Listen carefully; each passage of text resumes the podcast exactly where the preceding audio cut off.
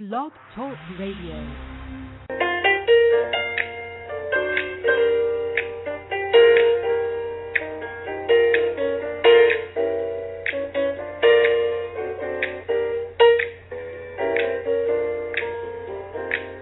My name is Bessie Lee Price, and I'm from a small town in Arkansas, namely Pine Bluff, Arkansas, in Jefferson County.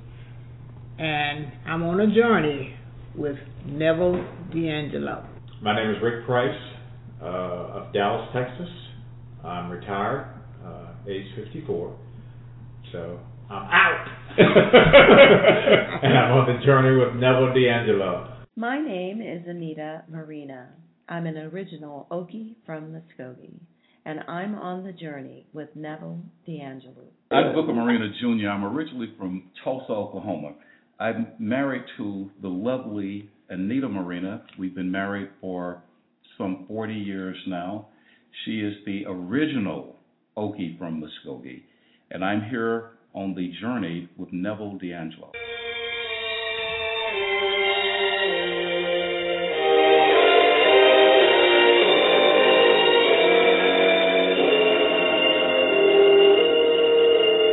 I am Neville D'Angelo, and you are on the journey. Along the journey, we stop at intriguing places to meet fascinating people with novel solutions to life's tricky little problems. We play a few games too as we track the phenomenal characters of three classic books A Sound Byte Life, Flight of the Fused Monkeys, and Ilicet a time to begin again. Today we are celebrating African American heritage. My mother and her friend, we were driving somewhere, and she's bragging on me. She said, My daughter is beautiful. She's got great eyelashes, she's got the cheekbones, she's got great lips. And then she's going on and she adds, if she could you imagine if she had any lightness in her skin at all, she'd be gorgeous. And just that last little part, just all that pride that I had about her, you know, having her brag on me, just dissipated. Just dissipated. And I think that that moment is when I really became aware. She was a smart child. And why is she the smart child? Because she is white. Okay. Show me the dumb child. And why is she the dumb child? Because she plays. Well, show me the ugly child. And why is she the ugly child? Because she plays. Show me the good looking child. And why is she the good looking child? Because she likes skating. I think I remember most saying that, you know, if I if I had a little girl, I just I didn't want her to be dark. The standing question today is where do we go from here?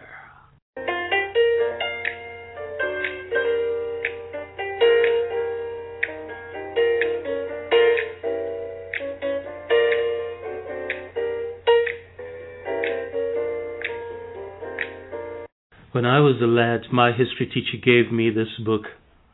I've kept it ever since. It is called Narrative of the Life of Frederick Douglass, an American slave, written by himself. At the back of the book are written these words Frederick Douglass was born into bondage and sold repeatedly in the slave markets of the South because he secretly taught himself to read and write, a crime punishable by death, we possess one of the most eloquent indictments of slavery ever recorded.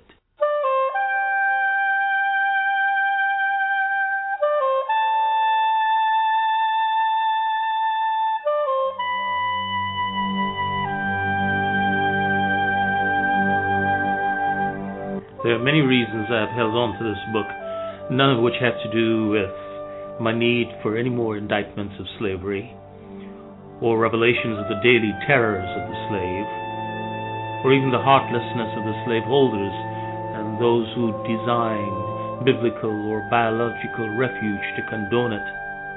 No. I've kept this book for a better reason, and I'll share it with you in a while.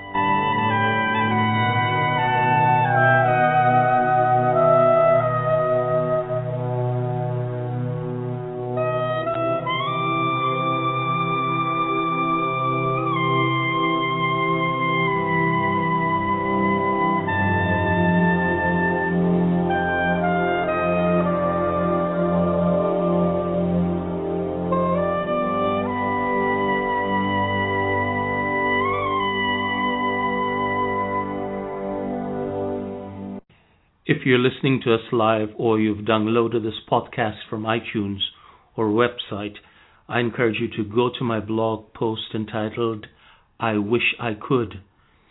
You'll find it on the Journeys blog, which is matchboxmystery.wordpress.com. Let me repeat that matchboxmystery.wordpress.com. Uh, there I share the story of Clara, Timmy, and their child. I hope you'll join the celebration. You'll also find several program and guest related links as well as details and responses to our standing question today Where do we go from here? In honor of Black History Month, I decided to spend some time with two successful families the Price family and the Marina family I had no specific agenda. I just wanted to listen to whatever goodies they'd have to share and to see what I might glean for you, and as well in anticipation of my visit to Timmy and Clara. As I said, I talk about Timmy and Clara in my blog. I am grateful to them that they agreed to do this. Mr. Price mentioned to me that his mother, Mrs. Bessie Lee Price, might want to share with me one of her study courses on biblical blackness, a course she and her pastor developed to dispense with the false negative black stereotypes that seem to crop up everywhere. I said, sure. Ladies and gentlemen, let me give you the heads up right now so you would have to pick your jaws off of the floor or pluck your eyes off of the wall. Mrs. Bessie Lee Price was not kidding me.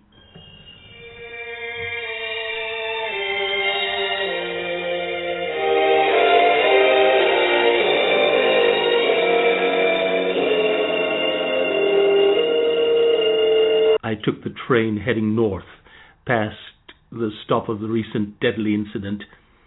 I looked out wondering what really happened there. I left the train and took a taxi past golf courses to a sprawl of huge houses. I got out, paid the taxi driver, and was welcomed at the Price's home by his wife. Gorgeous house. Mr. Price is retired, a tall black man, and former vice president of Verizon. Uh, this was not my first visit. They've also welcomed me several times to their ranch and farm with his horses and cows and fishing lake, and he's even allowed my group to camp out there. I hugged the little girl that greeted me, and there was Mrs. Bessie Price, beaming. I had met her a while back at a Thanksgiving event and she remembered me. And now she was ready to teach me. Adam, the first man created by God, was a Negroid. Most people don't know that and would rather not believe that, especially the Caucasoids. Right there, a thousand questions flooded my head. I wasn't sure whether to let it spill or to shut up and listen. She anticipated me, and I listened. Yes, at first we look at the geographical location of Eden. That's mm-hmm. where we all came from according to the Bible. That's where Adam and Eve was in a garden mm-hmm. in Eden. But it says to start with the origin of mankind and his location, one must start at the recorded beginning to give credibility to the following statement that mankind's beginning was in Africa, that the first man, Adam, was a dark skinned black man. The critics would debate this, therefore, it is necessary to back each statement with scientific evidence. This will be proven in archaeological, anthropolo- anthropologically, mm-hmm. biologically, as well as theologically. Geographical location of Eden and the archaeological evidence. Archaeologists believe that the seven continents on the earth were originally one land. The Bible says it was a land, a landmass known as the Pangaea continent. Mrs. Price paced through these. I'm moving forward just in the interest of time. She discussed rivers and nations. She talked about Moses, Solomon, Bathsheba, Noah, the sons of Noah. She talked about the flood. I asked a few questions trying to ascertain why folks don't seem to read it this way. Then I returned to Eden and specifically the Pangaea. P- Pangaea continent, that's what the whole earth was one big continent. Mm-hmm. But then uh, after uh, a certain length of time, God just broke it up. If if you take the countries now, like uh, uh, all the countries that we are separated from us by water, Mm-hmm. if you put them together, it Mhm. would be just like putting together a crossword puzzle. Mhm. Because at one time they were all together. Well, God just broke them up, separated the the nations. mhm. He didn't separate races, but he separated nations. Mhm. But So why do you think they've gotten it wrong? So Oh, I, I'm not. I'm leaving it up to you. I'm searching for answers right now. I don't know whether I have the answers. I, I, I find that fascinating. One, of- one, one, of- one of the questions I, I would want to ask you, but I don't want to stop your train of, of thought. So um, uh, there are two things that you you uh, put to, to to me here. One of them is that there were three type of nations: the Caucasoids, the Mongoloids, and the Negroids. mhm. And you also put to me that the origin of man in the Garden of Eden started with the Negroid. Right. So where I'm going to, uh, somewhere along the line, I'm going to ask, how did we get the other two? Um, but I don't want to stop your train of thought. You could you could either answer it now or uh, or come, maybe it's gonna you're gonna come to it. yeah, um, And I would have asked that question even if you had told me the Caucasoids were 1st I still want to know how they. well, in, where the Caucasoids uh, migrated to after the breaking up of the Pangaea, Mhm. they they were in the northernmost part, like Russia, Mhm. and and you heard of the Caucasoid Mountains, very cold, Mhm. and the air is light, and their nose may have started out in the first generation, may have started out with big nose like some of the Africans, but in the cold place where they were, they didn't take as much air to Mhm. keep cool, so their nose narrowed, and it wasn't sun and elements to kink their hair, so they just got whiter and Mhm. whiter in their environment. Mhm. They may have been light skinned already, but in their environment, Mhm. they they came to be lighter. And the Lord God planted a garden eastward in Eden, and there he put man whom he had formed.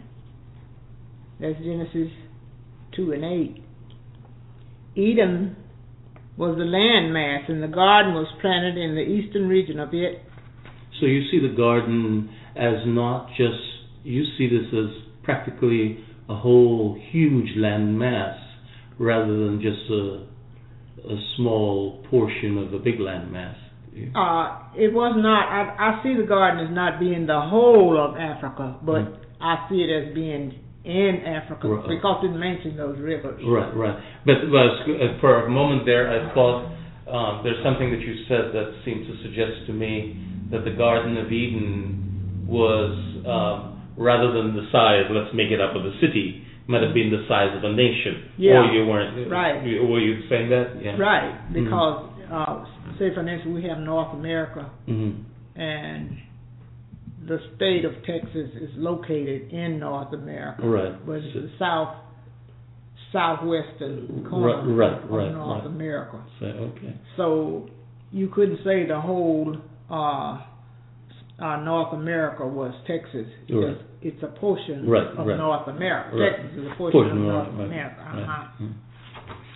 It, it's so much information until you can't digest it all. Because I, well, our pastor is very aware of uh, the table of nations, and he asked several of us. Some of those people are deans at the colleges, but some of them were reluctant to, you know, you know how it is. Some people can be very up to date and know a lot Mhm. about world stuff, but when it come down to the Bible, they kind of can't grasp it. Okay. Yeah. So Mhm. he always told me I grasped the scriptures better than so many others that had greater education than I did. And, so he asked me to teach this class class. uh, because and who and who's the pastor? Do you mind saying?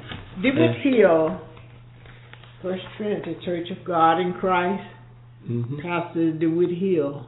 Okay, and that's in Arkansas. Right. And and uh, Church of God in Christ. uh, Right, Oh, uh-huh. okay. Good. Yeah. So he gathers information from a lot of places because Mm. he's well known all over the United States and in a lot of the foreign countries. Mm. So he gathers information from Mm. some of the people that that studies. Mhm. You know, we have a a college, a Church of God in Christ College in Memphis, Tennessee. hmm So they get their information from some of the, the people that are well known and studies the Bible and figures out something that other people really didn't know Mhm. that the Bible contained. Mm. So what There. Drew, uh, so what drew you to this particular information that um, the the garden is black centered, if you were, were. Mhm. the original folks um, were black, negroid, or however you Mhm. want to put it. Mhm. Um, and what drew you to look at the Bible in this particular way,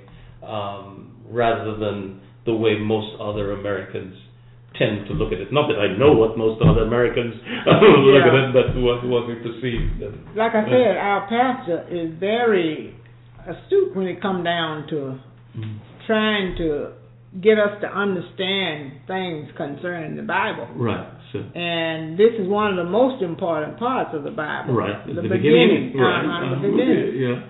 So when he finds information, Right. uh, he will bring it to us in, on Tuesday night, Friday night, and Sunday night. Mhm. We have classes. Mhm. Those classes last from seven until nine, sometimes nine thirty. But anyway, we get into the lesson and we look it up in the Bible Mhm. and prove that a lot of things that we had thought and didn't understand, it's been proven, Mhm. you know, by somebody that had a chance to get more information than we have. Right. So when they get the information, they compile it into a book Mm. and then pass it on so we can have the knowledge too. Mhm. And that's what, you know, just like school, that's how children, I love history. When I was going to school, I loved history because that's how children get to learn is through books. Mhm. Mhm. And you can't just put it out of the sky. you have one book that will refer you to another book. Right. Right. And then when it refer you to in the beginning, Right. we know we're on the right track. If it refer you to Right, this, right. to the Bible. Mhm. But some people don't believe in the Bible when when uh you don't believe in the Bible, I mean you may believe anything if you Hmm. don't believe in God. Bible. But sometimes, well, let, let me just be honest though. So if you, if you if you don't believe in something, you'll fall for anything. but it seems to me, if you don't mind me just challenging that a bit, Okay. that a lot of people who believe in the Bible seems to take the Bible to make them believe in anything as well. So yeah, it that's, seems that's, that's what uh the uh what do you call it? Uh arrogance Mhm. and the thing that that the Caucasian did to the Indians when they came here to Mhm. thi- this this country, the great part of it was was uh, inhabited by Indians. Right. And what would what kind of people would you say the Caucasians and the Spanish were? The reason they had a chance to take everything from the Indians and put them on reservations. You tell me. They were what do you call it, Ricky? Dominating. Mhm. They they learned to dominate Mm-hmm. and and uh, they learned Conquerors. yeah conquerors. They were tricky.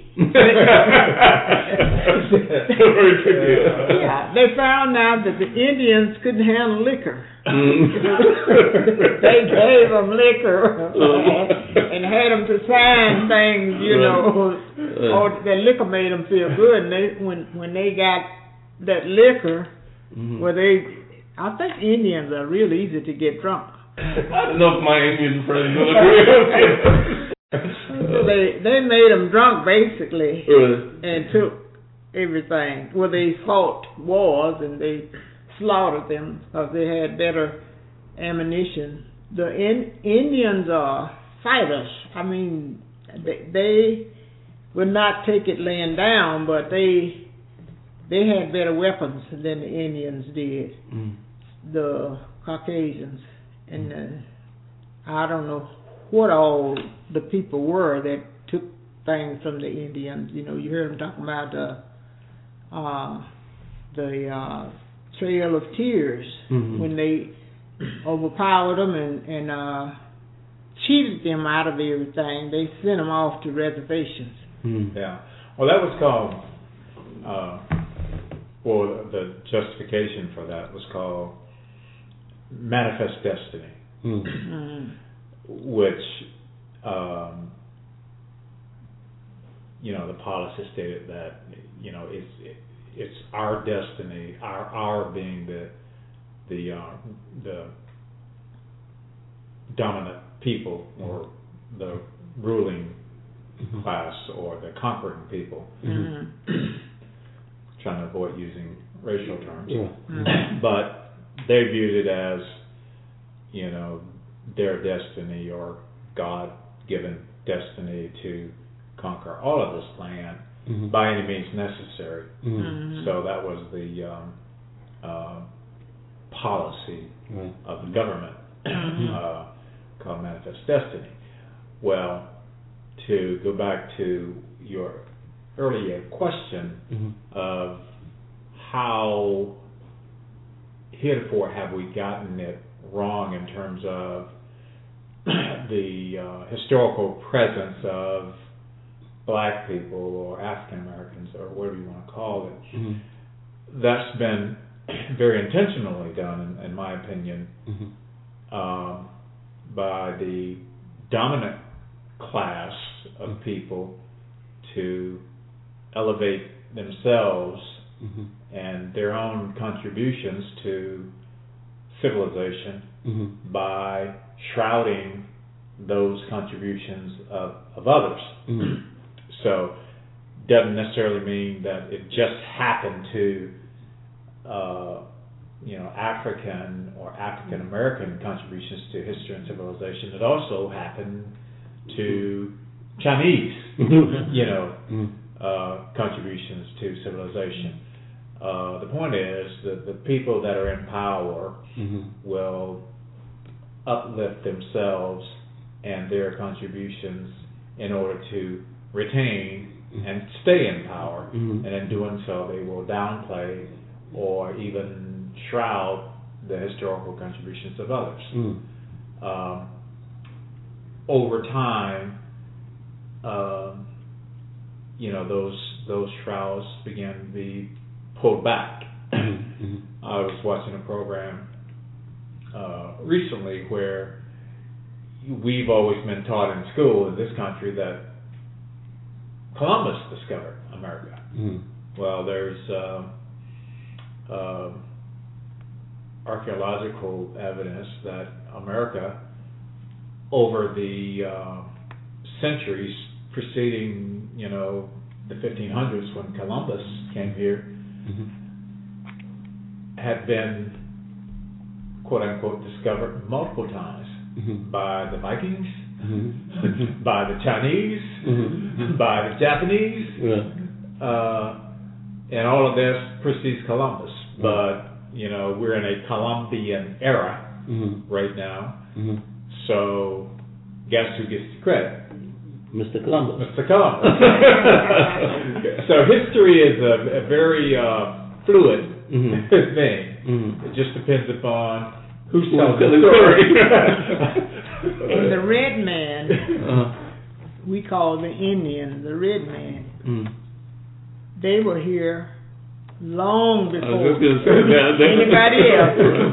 but they, you know, they they they pushed that aside. Mm, mm, And when they came in, they dominated the Mhm. red man, mm, and red man was uh, living off the land, mm. yeah. and they killed, you know, they had fish and and buffalo and I Mhm. think they were growing what they call maize. They call it maize, but we call it corn. Mhm. They were living in in this part of the world, but then they still feel like that Columbus discovered it, but they were already here Mm, mm. from from time immemorial when the world was all in one piece. The Pangea, when it broke up, uh,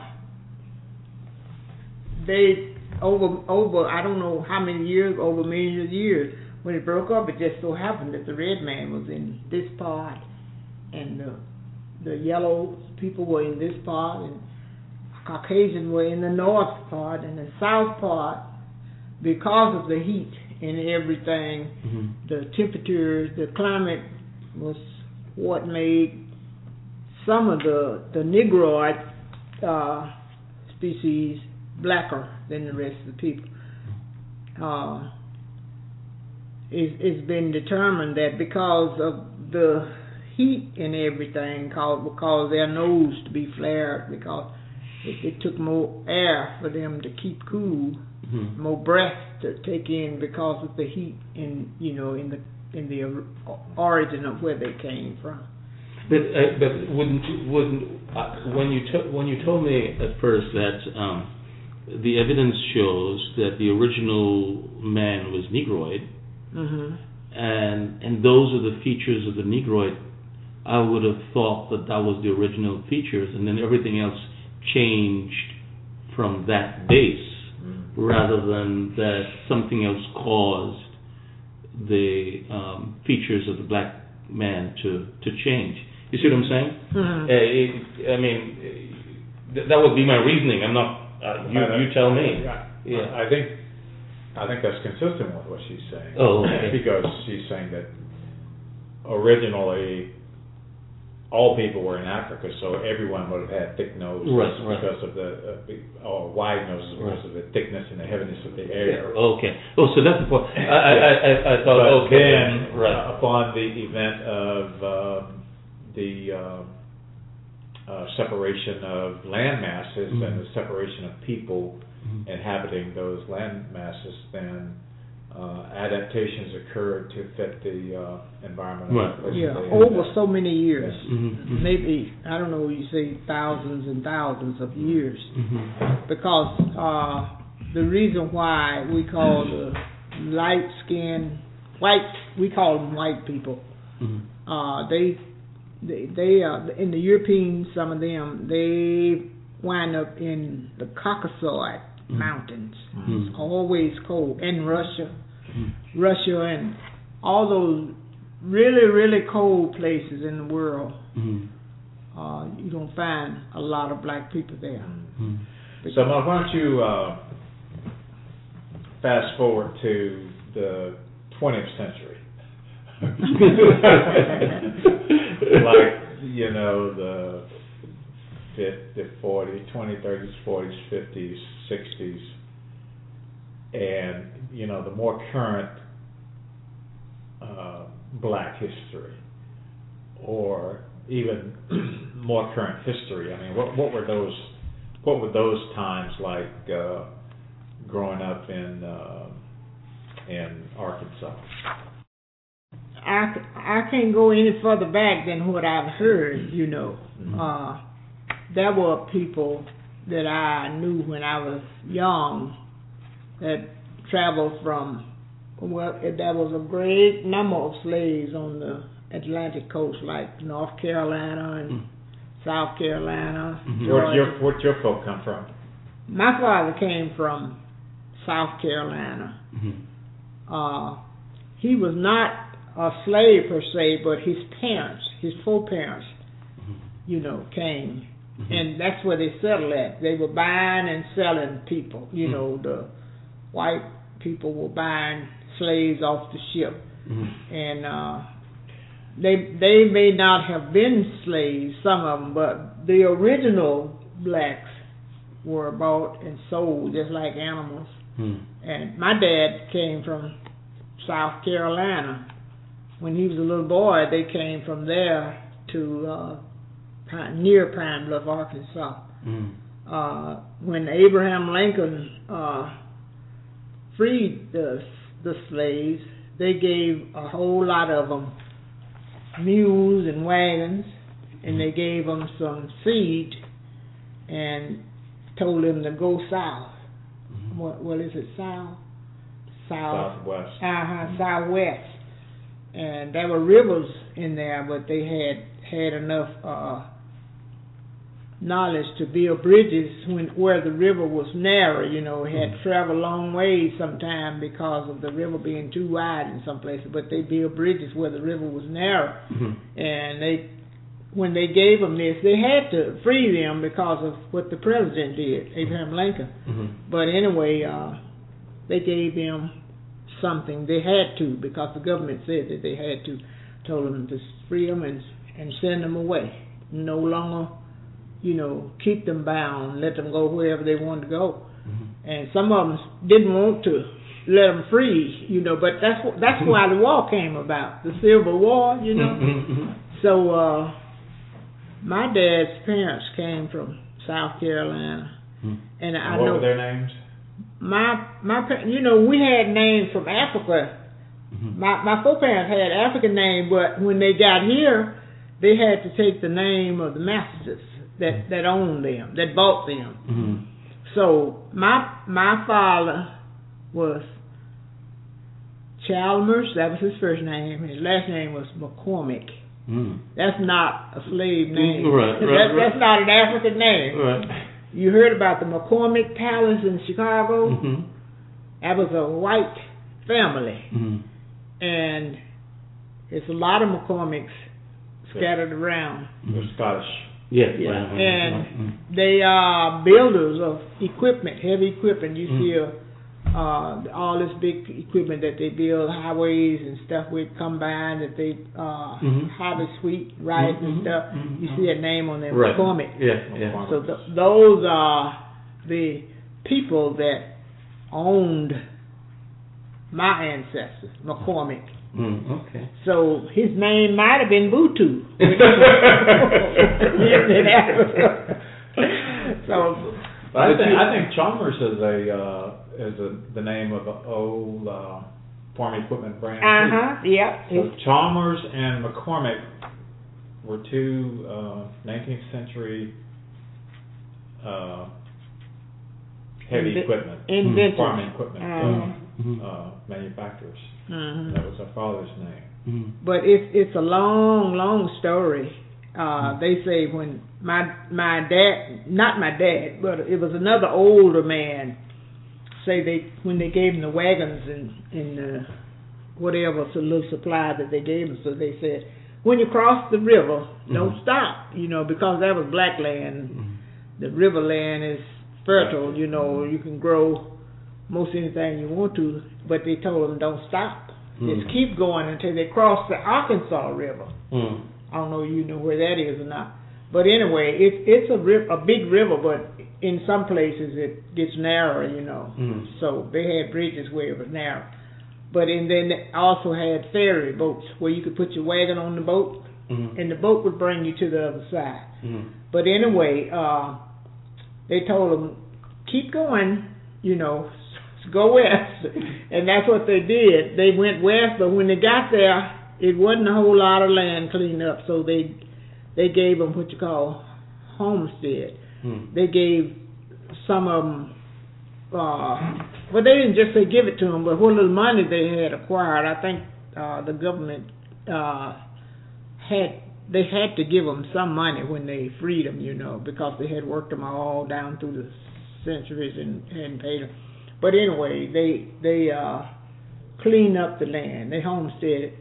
Hun- my my uh, husband's uh, parents had a hundred and twenty acres, Mm. and several more people in that area had a hundred and twenty acres. But anyway, they had cleaned it up because it was woods. Mm. And when they cleaned it up, they planted uh, food to survive off, and and uh, that's how they acquired their homestead. Mm. And the land, a whole lot of them is still in the family. Yeah. Some of them sold it, Mhm. but they didn't want them to have any delta land. Land, right. They want them to have that land that Up in the woods. and they were they were hard working people. They cleaned up the land and and it's you know they cleared it and planted what they needed Mm. and they lived like that. But old family that that land is still in the old family name. My husband's parents were named Price Mm. and they uh they were owned by a white family. Name was Lieber, Hmm. and there are still some Liebers where we came from, Pine Bluff, Arkansas. There's still some Liebers there. But they're black. Yeah, black. the black side of the and and there are still some Prices there. Uh, But uh, my husband's family, uh, they were Prices also. But then a master came along by the name of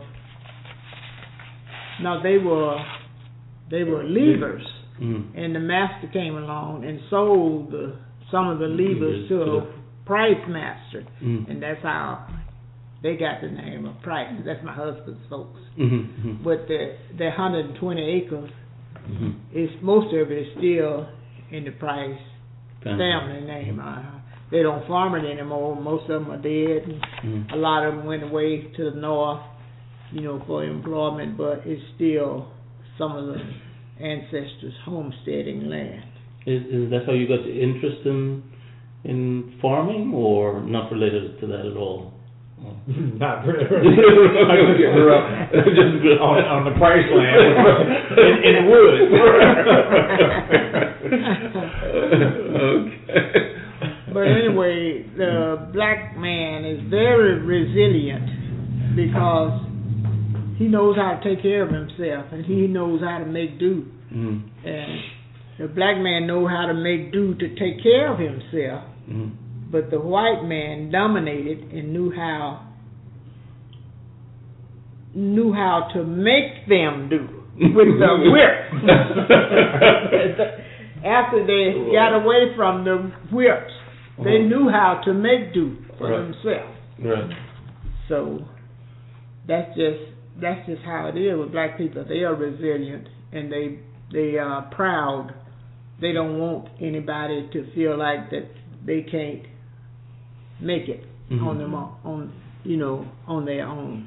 They don't they don't. what about today? I mean, is that do you think that resilience is still in the community or in the people, or you know, um, are they more reliant on the government now? I I think laziness has caused them to be less resilient because the government, in some cases, the government had to uh, help them because of how things had happened with them in the past. You know, Mhm. in the distant future, the government was obligated to help them.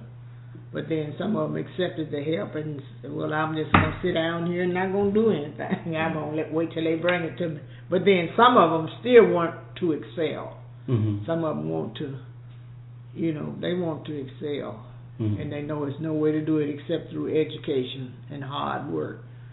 So, so do you think the rap that they have on black people as being a lazy set of people is accurate, or do you think? uh, I, it it partially is accurate, but the main thing is uh, they have caused them you know, if you raise up children and you don't have them to wash dishes and clean up your room, they're not gonna do it. Mm. But if they know that they, if you require them to do it, they will.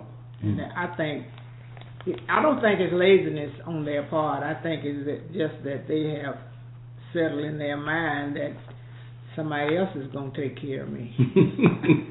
some of them, you know, not all of them are like that. Right. Uh-huh. Just some of them. And so, how do you think you, you do you think it could be fixed, or you think it's just going to continue that way? I think it can be fixed. Hmm. But- uh, Uh, that that old thing you call drugs has caused uh, a backset hmm. in young people. Hmm. You know, uh, back in the '60s, was it the '50s or the '60s? You didn't know too much about drugs back in the '60s, did you? It wasn't. It wasn't as prevalent as it is now. Mm, no, I guess in the um, late late '60s when you had the hippies, hmm uh, the hippie age start, uh, is where uh, you know drugs really took off. But so in the early '60s, I was a kid, and in the late '60s, I was kind of still a kid. So I kind of I kind of missed the you you missed the excitement. Yeah, I missed the excitement. well, well, I'd like to turn to you. Um, uh, ask you some questions. Is that okay? Sure. So, um, what what are your thoughts on some of this, what your mom shared with us? Um, well, you know, history. I I guess the question that that that should be asked, uh, that we should ask ourselves, is to what benefit uh, is history for where we are Mhm. and where we need to be as a people Mm. today? Mm-hmm. um, knowing your history is one thing, Mm-hmm. but how does it benefit you? What do you do with it? Mm-hmm. Good question. Uh, how does it improve your life? Mm-hmm. Um, you know, can you build from it? Mm-hmm. You know, can that motivate you? And um, unfortunately, I think um, a lot of young people, Mm-hmm. number one, they don't they don't know their history Mm-hmm. uh, first and foremost, but probably more importantly, they don't even care to know their history. And I think not knowing their history and not caring to know their history uh, stifles them and limits limits them in being what they can be. Mm-hmm. Uh, you know, if they knew some of the accomplishments of uh, their ancestors, um, not knowing those things uh, puts limits in, in one's mind, Mm-hmm. you know, in terms of what they can achieve themselves. Mm-hmm. Uh, you, you know, a lot of young people think that, you know, their only way to success is uh, rap music or, hmm or uh, sports, football, uh, basketball. Uh, don't even go for baseball anymore. but but what what do you think is, is so? I mean, the, the the younger generation is trained by the older generation. Well, So why I, I, I, I- don't know that there's much training going on, Mm-hmm. um, and that's not the fault of the um, older generation. I think because you know most of you, but whether you care to admit it or not, most of your training Mm-hmm. is not. It's just from observation.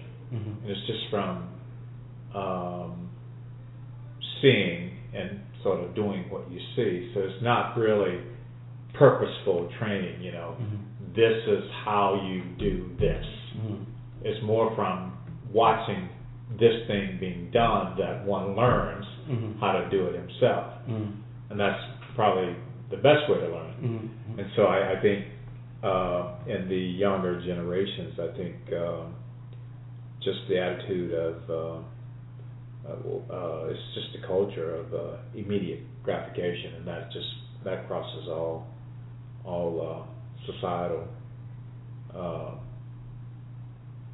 uh, levels in this country. It's just the the thing about immediate gratification, uh, you know, prompts younger people to you know not want to put in their time and work hard for things, but they just want it to come overnight. Mm-hmm. Mm-hmm. And, and so the old way of uh, you know the, the the last generation or the parents and the grandparents generation of uh, working hard or, or going to school, trying to improve yourself, and and, and uh, uh, working hard to get what you to get things, to get what you want, get what you need to provide for your family. It's just not seen as you know the the path to quick success these Mhm. days. So. Mhm. Um, but, uh, and and while you, I, I, I want to press with a, a tougher question. Can, can, can I? Um, when we hear terms like working hard, obviously a good value to have. We we all talk about it. The whole nation talks about it. Uh, uh, but is is there a possibility that people see working hard nothing less than slave labor? In other words, those guys are working hard over there. You keep telling them to work hard, and nothing is coming of it. And they could see across the pond here that these guys who are making these work hard are the ones who are benefiting it. So that the term "working hard" does not. I'm just posing a question. I'm not suggesting that it is so. That the term "working hard" doesn't resonate. doesn't resonate anymore. it sounds not like it's intended to. Is that possibility? And I actually I agree with you. And could it be that that's a part of our plight?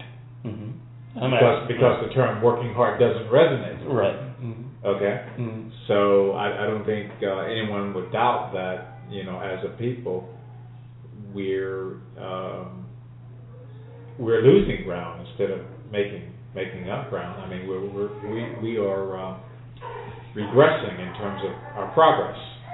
Okay. Now um, uh, a part of that could be an unwillingness to work hard. Hmm. Okay. Um, now, I do readily admit that um, working hard or hard work uh, as a black person hmm um, uh, you know, is is all things are not equal. hmm So, um, you know, as a black person, whether you're talking um, in, in a corporate environment or, um, well, certainly, uh, especially in a corporate environment, um, if you're black in that environment, you're going to have to work twice as hard as your peer who may not be black. hmm Uh, so certainly there are um, inequalities Right. in society, whether you're talking workplace or just uh, society in general. There there are inequalities. There are higher hurdles hmm uh, based upon you know where you fall in the uh, uh, you know in the social realm. Right. And, and so, um, you know, some of the resistance to quote unquote hard work hmm may be maybe um, uh, a um, a pushback on some of the inequalities that Right. exist. Nonetheless, they are reality. The inequalities are out there, hmm and one of the the, the uh, you know proven ways of over, overcoming those inequalities is just outworking the other guy, Mhm. and I think that's that's that's necessary. That's still necessary. But is it? Let's let's let's let me just pose it. Could it be that that's the reason it doesn't resonate?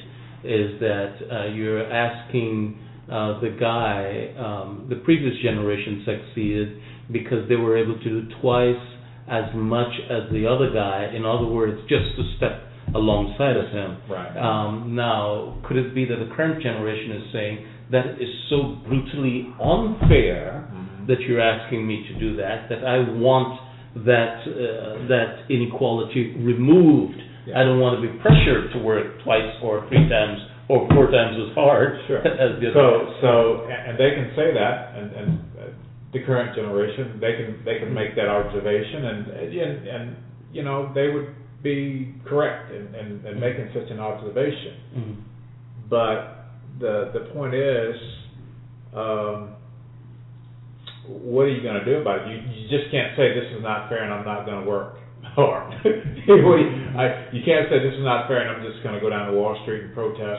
But that's what they're doing. But you- but, But I mean, how does that help them? Well, think- how, how, how does it help them? Okay. Okay. So that's So at, at the end of the day, Mhm. uh, you have to acknowledge reality, Mhm. and you have to do something to overcome that reality. And maybe some people choose to to point it out and protest. Mhm. I choose to work to overcome it. Mhm. Okay, Mhm. and so I think that's the difference. Mhm. One is saying it's not. One is sort of whining about it, Mhm. and the other is doing something to get beyond it. Mhm. Okay. Now, well, could could it be? And it's, I think your mom wants to say something. I'll let her let her say. it. But um, uh, I'm pressing that a little bit more. Um, in in the generation of the 60s and the 70s, there were all these protests. Were those the basis of some of the successes we see today, or you're saying that their protest is very different from the protests that young people are doing? Which which way should I go? See what I'm saying? The rebellion against the status quo uh, didn't that didn't that um, help to to put a new generation on a better footing, or is this substantially different from what the Martin Luther Kings and the Malcolm X's and those did for this generation? Okay. I, I, I think the one that you were speaking of back back in the '60s, Martin Luther King, they were trying to achieve racial equality, mm-hmm. But today is is people that's unhappy with the government, the way the government is set up, and the way things are being run by political parties, Mm-hmm. and uh, Isn't I- that a good fight to have, or you say? I I don't say it's a bad fight to have, but if you let the government know that you're aware of the thing that they are doing Hmm. to keep, uh, just like so many people are so rich, so rich, and then some over here are so poor, so poor. Mhm. I I think it's it's an opportunity to protest against uh, that Mhm. and let them know that you are unhappy with it, you know. But what can you do? So the rich are saying that the poor is lazy. Yeah, And that's the- what they're and the- saying. and the poor are saying the rich are stealing. Yeah, well, they are. I would say they are. But I would I would say to the young people of the day or anybody. Get rich and you can steal. well, they're probably doing that. Sorry. I would say it's three things. Uh, seize the opportunities that you have. Mhm. Look for opportunities to excel. Mhm. and then achievement. Achieve, set goals and achieve Mhm. whatever it is that you are after. Mhm. And don't let anything get in your way to stop you from Mhm. reaching your goal. But set set goals higher. Don't just set a, a little goal there and say, "Well, okay, I got over that. That's good enough." Just set your goals higher and higher. If you achieve one thing, Mhm. uh, to better yourself. Set another goal. Try opportunities is one thing. Mhm. Get an opportunity to try to go another hurdle you know, a little higher, a Mhm. little higher, a little higher. But you got to have that's a mindset. Mm-hmm. If they don't have the mindset and feel like, okay, if I give me a good rap record, you know, you know, that's gonna put me over. but that's not what it's gonna take. It's gonna take more than knowing how to rap. Right. But it does. Uh, but let's not let's not knock, if you don't mind me saying this. There are rap people who are doing so darn well. Yeah, Right. but so few. Well, What well, about okay. the rest right. of them? Right. Yeah. Okay. And that's the point you're making. Uh-huh. I'm trying to, Yeah. to make sure. And, and, and Ricky, if you don't mind me saying, you, you you would consider yourself to have been very successful, right? Uh,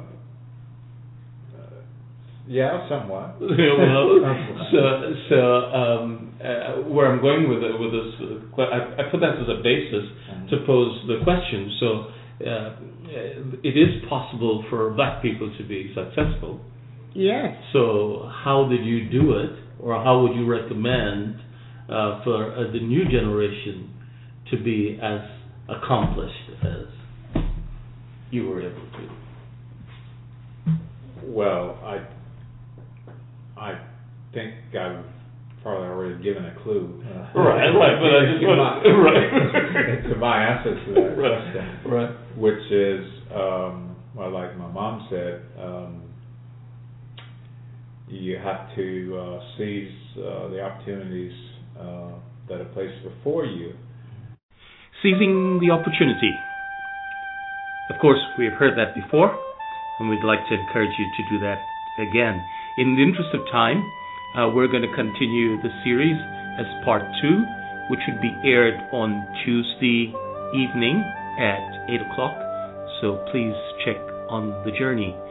I encourage you, of course, to check our blog post. I wish I could.